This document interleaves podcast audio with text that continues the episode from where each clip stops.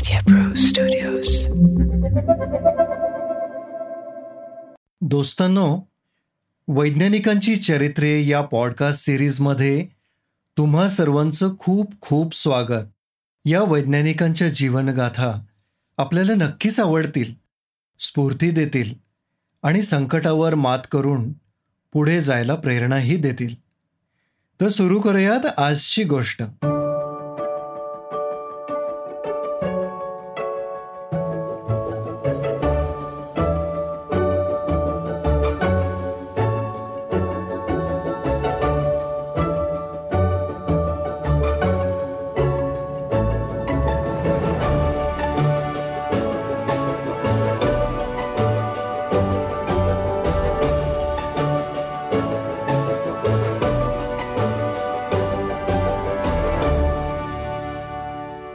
Hello hello.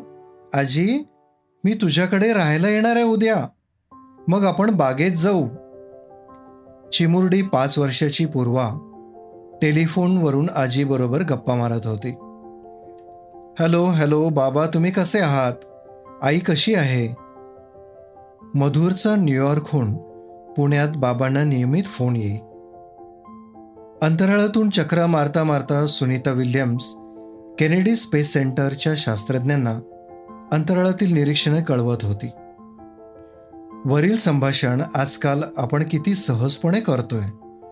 मग पूर्वा आजीबरोबर एकाच गावातून बोलत असेल? किंवा मधुर बारा हजार किलोमीटर एवढ्या अंतरावरून न्यूयॉर्कहून बोलत असेल? किंवा अंतराळवीर दूर अंतराळातून म्हणजेच पृथ्वीपासून सहाशे किलोमीटर एवढ्या लांब अंतरावरून सहजपणे बोलत असेल. टेलिफोन अगर मोबाईल हे तर आपल्या जीवनातले एक अंगच झाले आहे. तरुण मुलं तर मोबाईल विना राहूच शकत नाही. पण शंभर सव्वाशे वर्षापूर्वी एका माडीवरच्या खोलीतून खालच्या खोलीत वायरमधून आवाज गेला आणि उपस्थित टाळ्या वाजवून नाचू लागले. मित्रांनो टेलिफोनची जन्मकथा मोठी रंजक आहे. आणि टेलिफोन जन्माला घालणारा त्यांचा पिता अलेक्झांडर ग्रॅहम बेल याचे चरित्र तर आपण वाचायलाच हवे. तर आजच्या वैज्ञानिकाचं नाव आहे अलेक्झांडर ग्रॅहम बेल. अठराशे बावन्न म्हणजेच एटीन फिफ्टी टू साली पाच वर्षाचा ग्रॅहम बाबांच्या शेजारी बसला होता. समोरच टेबलवर मेणबत्तीची ज्योत मंद तेवत होती. बाबा मेलविल म्हणाले ग्रॅहम त्या ज्योतीकडे बघ. आणि ज्योतीजवळ जाऊन मोठ्याने म्हणाले हारकोर्टमध्ये हारफोर्डमध्ये आणि हार्लेसनमध्ये हुरिकेन येतं का? आणि त्यांच्या प्रत्येक उच्चाराबरोबर ज्योत मागे पुढे फडफडत होती. छोटा ग्रॅम बाळाला मोठी मजा वाटली. म्हणाला बघा आता मी गंमत करणार. हा हा हा हा. आणि ज्योत फडफडत विजली. बाबा पुन्हा बाबांचा लाडका ग्रॅम पुन्हा मेणबत्ती पेटवायची पुन्हा हा हा हा हा करायचा हा खेळ त्याचा सुरू झाला. दुरून आजोबा अलेक्झांडर ग्रॅमचा खेळ पाहत होते. त्यांनी ग्रॅमचं खूप कौतुक केलं. जवळ येऊन लहानग्या ग्रॅमला कडेवर घेऊन ते नाचू लागले. म्हणाले वा किती हुशार आहे आमचा ग्रॅम. उच्चार बोलणं आणि ऐकणं हे सारे संस्कार ग्रॅमच्या घरातूनच झाले. एडिनबर्ग येथे बेलमंडळी राहत असत. घरात अत्यंत सुसंस्कृत वातावरण. आजोबा अलेक्झांडरांचे बोलावे कसे याचे शिकवणी वर्ग होते. उच्चार कसे करावेत? प्रभावी बोलणे कसे असावे? वक्तृत्व स्पर्धेत कसे बोलावे? याचे मार्गदर्शन अलेक्झांडर आजोबा करीत असत. किंबहुना दूरदूरहून अनेक विद्यार्थी त्यांच्याकडे शिक्षणासाठी येत असत. आजोबांना नाटके बसवण्याचा छंद होता. ते स्वतः नाटकात काम करत असत. नाट्यवाचनाचे मार्गदर्शन वर्गही ते घेत असत. स्टेजवर घंटा वाजवणारा मनुष्य लहानग्या ग्रॅहमला फार आवडायचा. आजोबांनी कौतुकाने ग्रॅहमला सांगितले आज घंटा तू वाजव. छोटासा ग्रॅहम पडद्याबाहेर आला. घंटा आपल्या कानाजवळ वाजवू लागला आणि म्हणाला सर्व प्रेक्षक हो आता कान इकडे करा बरं. आजोबा नातवावर खुश. ग्रॅमचे बाबाही उच्चारशास्त्रात पारंगत होते. बोलण्यात दोष असणारे अनेक जण त्यांच्याकडे येत असत. मेलविन त्यांना ओठाच्या हालचाली जिभेच्या हालचाली शिकवत. ग्राहम तासन तास बघत असे. त्याला त्या हालचाली पाहून मोठी मजा वाटे आणि त्यांच्या नकला सुरू होत. त्याने एके दिवशी बाबांना सहज विचारले बाबा तुम्ही असं का करता? मग त्यांनी अगदी सोप्या भाषेत ए बी सी डी उच्चारताना जिभेच्या ओठांच्या कंठाच्या हालचाली कशा होतात ते समजावून सांगितले. अरे ग्रहम बिचारे काही लोक तोत्रे असतात काहींना थोडंफार बहिरेपण असतं त्यामुळे बिचारी मुकी असतात. त्यांना अशा तऱ्हेने शिकवलं की ते थोडेफार बोलू लागतील. ग्रहमचे आपल्या आईवर अतिशय प्रेम होते. तसे आईचेही ग्रॅमवर खूप प्रेम होते. त्याची आई उत्तम पियानो वाजवी. आईच्या मांडीवर बसून आईची बोटे पियानोवर कशी झरझर फिरतात आणि पियानोतून कसे सुंदर सूर झंकारतात याचे ग्रॅहमला खूप कुतूहल होते. त्यामुळे आईबद्दलचे प्रेम अधिकच वाढे आणि लहानग्या ग्रॅहमला आईची मांडी सोडवतच नसे.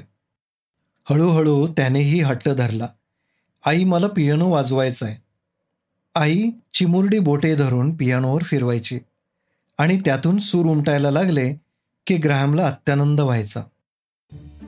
ग्राहम दहा अकरा वर्षाचा झाला आणि त्याच्या लक्षात येऊ लागलं की आपली आई बाबा आणि आजोबा यांच्यासारखी तोंड भरून दाद देत नाही. फारशी बोलतही नाही. कौतुक करताना नुसतेच स्मितहास्य करते. मग एके दिवशी बालसुलभ कुतूहलाने त्याने बाबांना विचारले आईबद्दल आपल्या आईच्या कानाला काहीतरी झालेलं आहे? त्यामुळं आई थोडीशी बहिरी आहे आणि त्यामुळे थोडी कमी बोलते. हे कळल्यावर ग्रॅमला खूप वाईट वाटलं. आमच्या घराण्यात सगळे बोलण्यात तरबेज. बोलावे कसे हे लोकांना शिकवणारे आमचे घराणे. आणि आई मात्र बहिरी आणि मुकी. यानंतर मात्र ग्रॅहम आईच्या जास्त जवळ आला. तिची काळजी घेऊ लागला.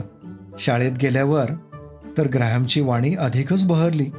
घरात वारसा हक्काने आलेली बोलायची कला आणि वडील आणि आजोबांचे मार्गदर्शन यामुळे प्रत्येक वक्तृत्व स्पर्धेला ग्राहम पुढे असायचा. एडिनबर्गमधील रॉयल हायस्कूल मुलांची विशेष काळजी घेत असे. मुलांना आनंददायी शिक्षण मिळत असे. जवळच्या गिरण्या वर्कशॉप अशा ठिकाणी भेटी दिल्या जात असत. ग्राहमला ते आवडायचे. नेहमीच अभ्यासाचा कंटाळा यायचा पण गायन वादन वक्तृत्व स्पर्धा यात तो रमायचा. वडील मूकबधीर शाळेतल्या शिक्षकांना शिकवत असत. उच्चार हावभाव कसे करायचे? जिभेच्या ओठांच्या हालचालीवरून दुसऱ्याला त्याचा अर्थ कळायला हवा. थोडक्यात तोंडातून आवाज नाही पण दृश्य बोलणे म्हणजेच व्हिजिबल स्पीच कसे करावे हे ते शिकवत. एके दिवशी ग्राहम व त्याचे मित्र नाटक नाटक खेळत असताना वडिलांनी हाका मारल्या. म्हणाले आज मी तुम्हाला चॅलेंजिंग काम करण्यास सांगणार आहे. आहे तयारी? हो हो सारे ओरडले. मग करा बोलणारे मशीन तयार. सारी मुले चुपचाप.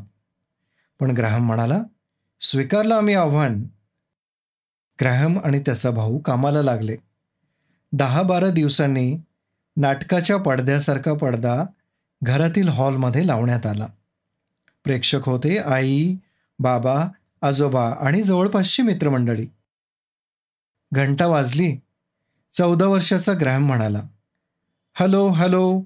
एकोणीसाव्या शतकातल्या सर्वात नवीन शोध बघायला सज्ज व्हा. बोलणारे मशीन बघा. पुन्हा घंटा वाजली. पडदा उघडला. आतल्या टेबलावर मोठा मुखवटा होता. नाक तोंड जीभ खऱ्याखुऱ्या माणसासारखी केली होती. टेबलावर मुखवटा आणि टेबलाखाली फुफ्फुसाप्रमाणे हवेच्या पिशव्या. ग्रॅहमचा भाऊ टेबलाखाली बसून पिशव्या दाबत असे आणि हवेच्या दाबाने गळ्याची हालचाल होऊन तोंडातून जीव हालत चित्रविचित्र आवाज येई. जमलेली सारी मंडळी तेरा चौदा वर्षांच्या या बाल कलाकारांवर खुश झाले. ग्रॅहमच्या डोक्यातून निघालेली कल्पना पाहून अलेक्झांडर आजोबांनी अक्षरशः ग्रॅहमला मिठीत घेतले आणि म्हणाले ग्रॅहम माझी खात्री आहे. तू मोठा झालास की बोलणारे मशीन बनवून साऱ्या जगाला चकित करशील. वडील मेलविलांचे स्पीच थेरपी संशोधन पूर्ण झाले. तिन्ही मुलांना त्यांनी उच्चार कसे करायचे ते शिकवले. तिन्ही मुले व बाबा गावोगाव जाऊन स्पीच थेरपीचे प्रयोग करत असत. प्रसिद्ध ब्रिटिश नाटककार जॉर्ज बर्नार्ड शॉ यांचे पिग्मॅलियन नाटक रंगभूमीवर येऊ घातले होते. मराठीतील सुप्रसिद्ध फुलराणी त्यातील प्राध्यापक फुलराणीला चांगले उच्चार करायला बोलायला शिकवतो. जॉर्ज बर्नार्ड बेल कुटुंबियाचे स्नेही होते. त्यांनी मेलविल यांच्याकडून स्पीच थेरपी समजावून घेतली आणि पिग्मेलियन नाटकात त्याचा उपयोग करून घेतला. नाटकाला एक वेगळीच रंगत लाभली. नाटक जगभर गाजले. अनेक भाषात भाषांतरही झाले. माय फेअर लेडी सिनेमाही जगभर गाजला. त्यामुळे बेल कुटुंबाचे प्रयत्न यामागे निश्चितच होते. हे नाकारून चालणार नाही. बेल कुटुंब अठराशे पासष्ट म्हणजेच एटीन सिक्स्टी फाईव्हमध्ये लंडनमध्ये राहायला आले. पण दुर्दैवाने ग्रॅहमच्या भावाचा क्षयाने म्हणजे ट्युबरक्युलोसिसने मृत्यू झाला. ग्रॅहमला अतोनात दुःख झाले. दुःख विसरण्यासाठी त्याने जास्तीत जास्त अभ्यास करायचे ठरवले. लंडन विद्यापीठाचा तो विद्यार्थी होता. शिकता शिकता तो विद्यापीठातील बाहेऱ्या विद्यार्थ्यांना स्पीच थेरपीद्वारे शिकवत असे. अशा मुलांबद्दल त्याला खूपच सहानुभूती वाटे व हे काम तो आनंदाने विनावेतन करी. त्याच्या प्राध्यापकांना ग्रॅमचे फारच कौतुक वाटे. एके दिवशी प्राध्यापकांनी ध्वनिशास्त्रावरचे पुस्तक त्याला वाचायला दिले. जर्मन संशोधक हर्मन हेमहोसने ते लिहिले होते. हे पुस्तक प्रत्यक्ष प्रयोगावर आधारलेले होते. त्या काळात तारयंत्रे प्रचारात आली होती. आजच्या मुलांना तारयंत्रे माहीत असणं शक्य नाही. तारयंत्र म्हणजे एका ठिकाणाहून दुसऱ्या ठिकाणी तारेतून कट्ट कडकट्ट कडकड कट्ट असे विशिष्ट आवाज पाठवले जात व योग्य तो संदेश मिळे. अर्थात पाठवणाऱ्याला व ऐकणाऱ्याला याबद्दल योग्य प्रशिक्षण घ्यावे लागे. आपल्याकडे सुद्धा दोन रेल्वे स्टेशनमध्ये अशा तारेमधून संदेश दिले जात. एकोणीसशे साठ म्हणजे नाईन्टीन सिक्स्टीपर्यंत घरी पोस्टामधून तार येत असे. म्हणजे पोस्टमन पोस्टात कडकट आवाजाद्वारे आलेला संदेश कागदावर लिहून घरी आणून देत असे. पूर्वीच्या काळी बहुतेक कोणी गंभीर आजारी अगर मृत्यू पावल्यास तार जायची. त्यामुळे तार असे म्हणून पोस्टमन दारात उभा राहिला की घर चिंतेने भरून जात असे. अशा तारयंत्रात सुधारणा करून विजेचा उपयोग करून माणसाचा आवाज अगर संगीत पाठवता येण्याबद्दलच्या प्रयोगाची माहिती त्या पुस्तकात होती. ग्रॅहमने ते पुस्तक बारकाईने वाचून काढले व त्याचे विचारचक्र सुरू झाले. प्रयोग सुरू झाले पण दुर्दैवाने तो सारखा आजारी पडू लागला. वय होते फक्त तेवीस. क्षयाची बाधा झालेली. आधीच भाऊ क्षयाने गेलेला. त्यामुळे धास्ती वाटू लागली. लंडनची हवा दमट होती. डॉक्टरांनी मेलविलला लंडनला सोडून कुठेतरी कोरडी हवा असलेल्या जागी जाण्याचा सल्ला दिला. सर्व कुटुंबाने कॅनडाला जायचं ठरवले. पूर्वी ते व्याख्यानाच्या निमित्ताने कॅनडाला गेले होते. हवा थंड असली तरी कोरडी होती आरोग्यपूर्ण होती. ग्रॅहमला लंडन सोडायची इच्छा नव्हती पण प्रकृतीसाठी तोही तयार झाला. व ऑटोरिओमधील ब्रँडफोर्ड येथे स्थायिक व्हायचे ठरले. मेलविनना व्याख्यानासाठी अनेक ठिकाणाहून आमंत्रणे येत धावपळ होत असे. त्यांनी एक दिवस ग्रॅहमला त्यांच्याऐवजी व्याख्यान व प्रयोग दाखवण्यास जाशील का असे विचारले. आणि त्याने तात्काळ मान डोलावली. आणि व्याख्यानासाठी तरुण ग्रहम अमेरिकेतील बोस्टन येथे रवाना झाला. तेथे सारा फुलर मूकबधीर स्कूल होते. तेथे त्याचे व्याख्यान व प्रयोग अतिशय यशस्वी झाले. त्याची सगळीकडे वाहवा झाली आणि ग्राहमने बोस्टनला राहायचे ठरवले. वडिलांप्रमाणे ग्राहम ही उत्तम शिक्षक होता. किंवा बापसे बेटा सवाईच निघाला. बहिऱ्या विद्यार्थ्याला तो अतिशय तळमळीने शिकवे त्याच्या आईच्या कानाच्या आजारामुळे अशा विद्यार्थ्यांच्या बाबतीत तो हळवा होई त्याच्या पालकांशी तो कायम संपर्कात असे त्यांच्या मनावरील मुलांबाबतचा ताण हलका करे तुमच्या मुलांना मी निश्चित सुधारू शकेन असा विश्वास त्याच्या बोलण्यात असे त्याचे काहीतरी संशोधनात्मक प्रयोग चालूच असत. पण राहायची जागा अपुरी पडे शिवाय जागाही लहान होती. जॉर्ज सँडर नावाचा ग्रॅहमचा एक विद्यार्थी होता. मोठा चालाक होता. त्याला ग्रॅहम सर फार आवडायचे. तो कायम त्यांच्या भोवतीच असे. सर आमच्या घरी राहायला या ना. त्याचा लकडा चालूच असे. एके दिवशी खरंच सँडरच्या वडिलांनी ग्रॅहमला आमंत्रण दिले आणि स्वतःच्या वाड्यात राहायला भली मोठी जागा देऊ केली. जॉर्ज अतिशय खुश झाला आणि ग्रॅहम सरही खुश झाले.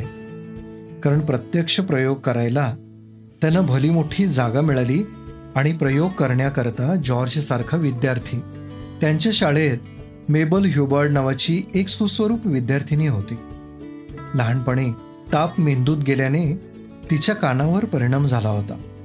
तिला शिकवता शिकवता तरुण ग्रॅमला ती आवडू लागली. तिच्यावर प्रेमच बसले. पण लग्न करणे कठीण होते. कारण शाळेतला तुटपुंजा पगार आणि सारखे सारखे अनेक प्रयोग आणि त्यासाठी होणारा खर्च. श्रीमंत झाल्यावरच मेबलला सौ ग्रहम करायचे असा त्याने निश्चय केला. श्रीमंत होण्याचा एकच मार्ग समोर दिसत होता. तो म्हणजे असा काही शोध लावीन की साऱ्या जगात नाव होईल कीर्ती होईल आणि पैसा मिळेल.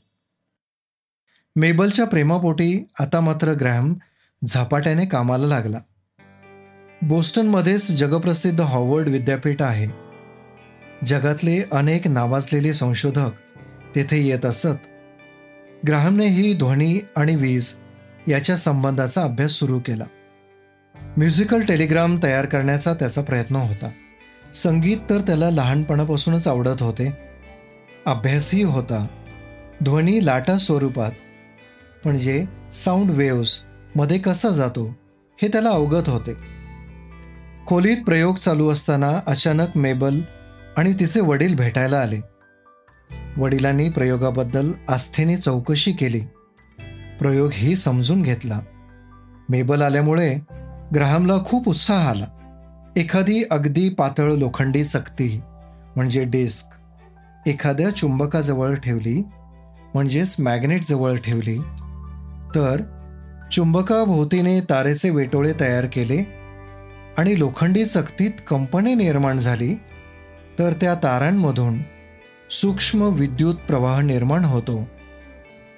आणि त्यामुळे चकतीतील कंपने म्हणजेच ध्वनी लाटा साऊंड वेव्स एका ठिकाणाहून दुसऱ्या ठिकाणाकडे वीजवाहक तारेमधून पाठवता येतील. याबद्दल ग्रॅहमने छानपणे मेबलला व तिच्या बाबांना समजावून सांगितले. त्यांनी आस्थेने त्याला काय मदत हवी आहे? पैसे कमी पडतायत का? आणखीन काही जरूर आहे का? याची चौकशी केली. वेळच कमी पडतोय. दिवसभर शाळेत शिकवून संध्याकाळी घरी आल्यावर नवनवीन मशीन तयार करायला आणि त्याच्या चाचण्या घ्यायला म्हणजेच टेस्टिंग करायला वेळच मिळत नाहीये. छोटे छोटे इलेक्ट्रिक पार्ट्स मॅग्नेट्स वायरी आणणे जुळणी करणे यासाठी खरं म्हणजे एखाद्या हुशार मदतनीसाची जरूर आहे ग्रॅमने सांगितले. जवळच्याच इलेक्ट्रिक दुकानात थॉमस वॉटसन नावाचा एक हुशार वायरमन काम करत असे. त्याने ग्रॅहमकडे संध्याकाळी मदतीला यायचे कबूल केले. थॉमस आणि ग्रॅहम दोघे चांगले मित्र बनले. आणि मग अनेक रात्री जागवत त्यांचे माणसांचा आवाज इलेक्ट्रिक वायरच्या माध्यमातून दूरवर पोहोचवण्याचे प्रयोग सुरू झाले.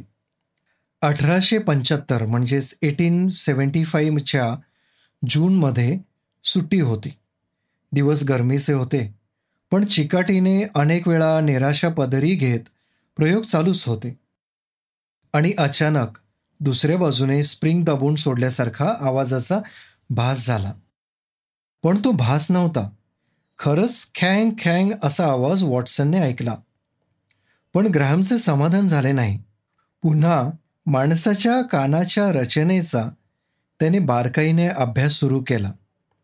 कानात असलेल्या इवलासा छोटासा चांबडी पडदा बाहेरच्या ध्वनीने हादरतो आणि आतल्या हाडातून मेंदूकडे आवाज डोकावतो. मग मला का बरे हे जमू नये? अनेक प्रकारच्या कमी जास्त जाडीच्या डेस्क निरनिराळ्या प्रकारच्या आकाराचे मॅग्नेट्स यांची कितीतरी वेळा जोडणी केली असेल आणि तोडली असेल त्यांचं त्यांनाच माहीत.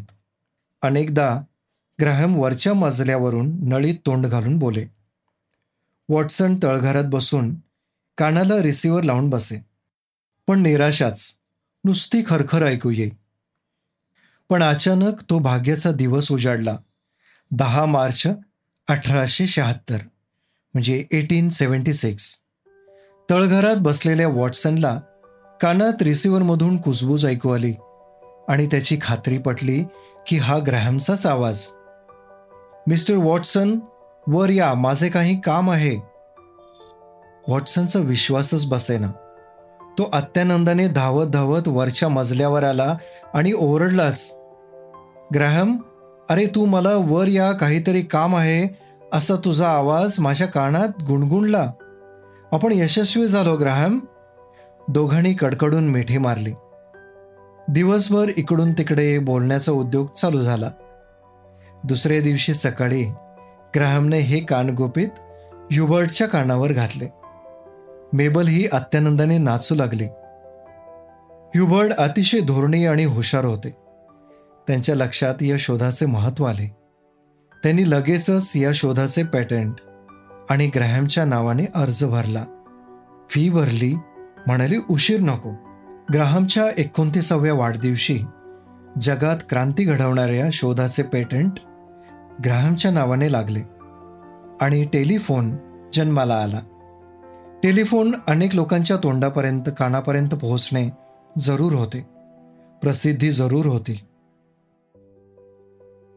फिलाडेल्फियाला मोठे औद्योगिक प्रदर्शन भरणार होते.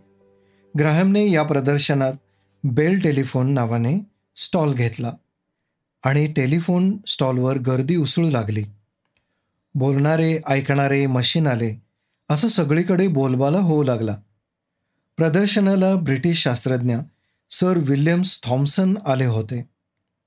अमेरिकेत आल्यापासून प्रथमच असे छान ऐकणारे आणि बोलणारे मशीन बघितले आणि ते धन्य झाले.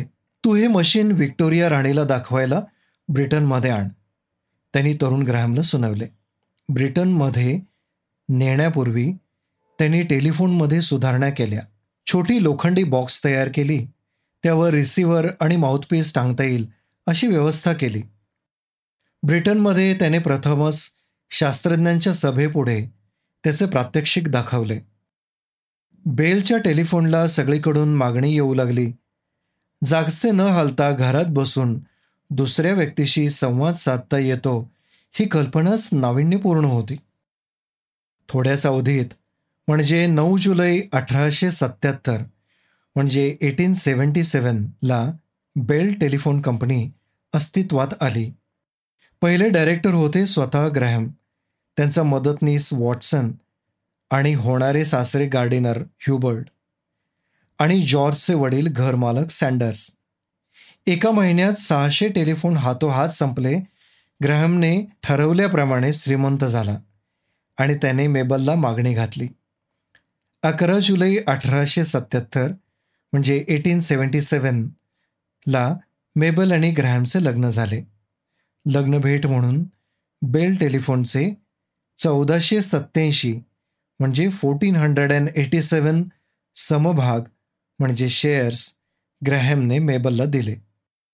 मधुचंद्र आणि नवीन टेलिफोन बाळाच्या प्रचारासाठी दोघे युरोपला रवाना झाले. बरोबर अर्थातच सुधारणा केलेल्या अनेक टेलिफोनची मॉडेल्स होतीच. संशोधनाला वेळ मिळत नाही म्हणून त्याने बेल टेलिफोनचे डायरेक्टर पद सोडून दिले व अनेक प्रकारच्या संशोधनात लक्ष घातले. त्याने केलेल्या संशोधनाकडे पाहिले तर थक्क व्हायला होते. बेल टेलिफोन कंपनीत अनेक हुशार तंत्रज्ञानांची भरती केली गेली व टेलिफोनमध्ये अनेक सुधारणा करण्यात आल्या. प्रथमतः दोन दोन शहरे जोडून यंत्रणा कार्यान्वित करण्यात आली. न ओरडता शांत आवाजातले बोलणे खूप दूरवर ऐकता येऊ लागले. कोणत्याही शहरातून कोणत्याही शहरात बोलण्यासाठी टेलिफोन एक्सचेंजची कल्पना बेल टेलिफोनचीच लाखेपासून बनविलेल्या रेकॉर्डवर चुंबकीय क्षेत्राचा म्हणजेच मॅग्नेटिक फील्डचा थर देऊन त्यातून आवाज निर्माण करता येईल का यावर संशोधन सुरू झाले. अनेक प्रयत्न करण्यात आले पण त्यावेळच्या अपुऱ्या साधनसामुग्रीमुळे यश लाभले नाही. पण सगळे संशोधन लेखी स्वरूपात लिहून ठेवण्यात आले. पुढील काळात cassette tape recorder C D निर्माण झाल्या. त्यांचे मूळ ग्राहमने केलेल्या प्रयत्नात होते हे लक्षात ठेवायला हवे. शरीरात घुसलेली बंदुकीची गोळी शोधण्याकरिता धातू संशोधन यंत्र म्हणजेच मेटल डिटेक्टर त्याने निर्माण केले. त्यावेळच्या अमेरिकन अध्यक्षांच्या शरीरात घुसलेली गोळी शोधण्यासाठी ग्रॅहमला मशीन घेऊन बोलवण्यात आले. पण मशीन योग्य ती जागा दाखवेना. ग्रॅहमच्या लक्षात आले. त्याने त्यांना लोखंडी कॉटवरून लाकडी कॉटवर ठेवण्याची विनंती केली. पण हॉस्पिटलने विनंती धुडकावली. मात्र कालांतराने ग्राहमने लाकडी पलंगावर पेशंटच्या शरीरातील गोळ्या शोधून दाखवल्या. आज सर्व सार्वजनिक ठिकाणी धातुशोधक यंत्रे आहेत. पण सर्व यंत्रांचे मूळ संशोधन ग्राहमने केले आहे. एकोणीसशे आठ म्हणजे नाईन्टीन हंड्रेड अँड एटमध्ये पाण्यावरून विमान उड्डाण करता येईल का यावर बाल्डविन नावाच्या संशोधकाबरोबर संशोधन करण्यात आले. एवढेच नव्हे तर प्रत्यक्ष प्रतिकृती म्हणजे रिप्लिका तयार करण्यात आल्या. बहिरेपणा हा तर त्यांचा आवडता विषय होता.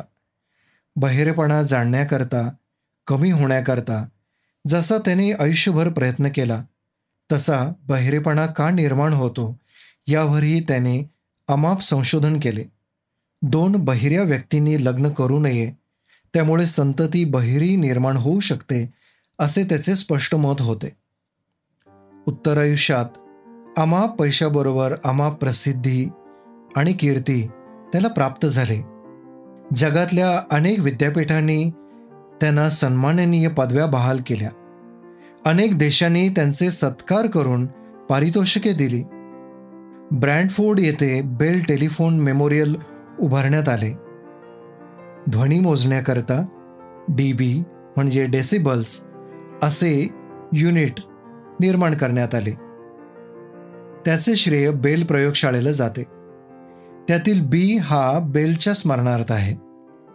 कॅनडा इंग्लंड अमेरिका आणि स्कॉटलंड या चारही देशात त्याचे वास्तव्य व संशोधन झाले. त्यामुळे ते चारही देश अलेक्झांडर ग्रॅहम बेल हा आमच्या देशाचा सुपुत्र आहे असं अभिमानाने सांगतात.